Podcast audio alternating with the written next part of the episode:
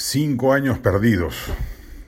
Queda más que claro que el shock capitalista que el Perú requería para salir de la crisis recesiva de la pandemia y que hubiera permitido remontar las adversidades en las cifras de empleo y pobreza rápidamente, solo va a ser una quimera en manos del menjunje de gobierno que tenemos. Inclusive los esfuerzos de responsabilidad fiscal de Pedro Francke al mando del MEF chocarán con la absoluta falta de confianza de los inversionistas empresariales de todo tamaño, quienes, mientras dure el desmadre y además penda como espada de Damocles la posibilidad de una refundacional asamblea constituyente, no van a meter la mano al bolsillo para arriesgar sus capitales. El propio Francke, quien ha pedido facultades legislativas en materia tributaria, chocará con una realidad fiscal que en el sector minero distinta a la que él seguramente esperaba. Si pensaba que allí estaba la vaca lechera para todos sus males, se equivocó de cabo a rabo. Ya el sector minero, según un estudio del IPE, tiene una carga tributaria del orden del 47%, muy por encima de Canadá, Australia y Chile, directos competidores en el sector, siendo solo superados por México. Quiere decir que casi la mitad de la utilidad minera se va al Estado.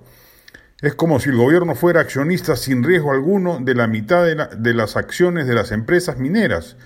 Mucho más no se les puede sacar sin correr el riesgo de espantar a los potenciales inversionistas que hoy están a la espera de empezar a operar en proyectos valorizados en varios miles de millones de dólares.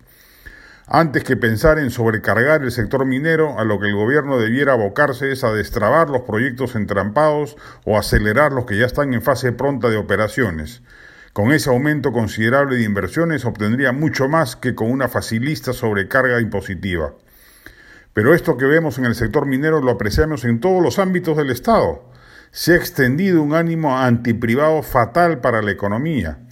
Una empresa privada, por ejemplo, ha ofrecido hace semanas toda su plataforma logística para desplegar un proceso de vacunación masivo a través de las farmacias y pues el presidente de salud y el titular de salud ni bola.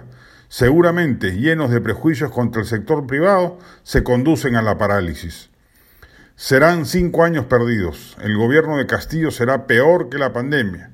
Ni con Francke en el MEF o Velarde en el BCR se logrará mucho si se alberga senderistas en Palacio junto a radicales serronistas, además en guerra cruenta entre ellos, y todo ello bajo la sombra del desgobierno de un presidente incapaz.